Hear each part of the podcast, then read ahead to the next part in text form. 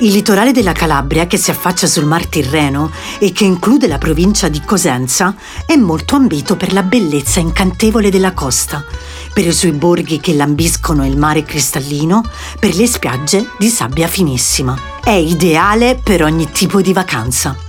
La Riviera dei Cedri, così come viene definito questo tratto di costa dell'Alto Tirreno Cosentino, deve il suo nome alla coltivazione del cedro, un agrume che ha trovato qui il suo habitat naturale e che viene definito l'oro verde della Calabria.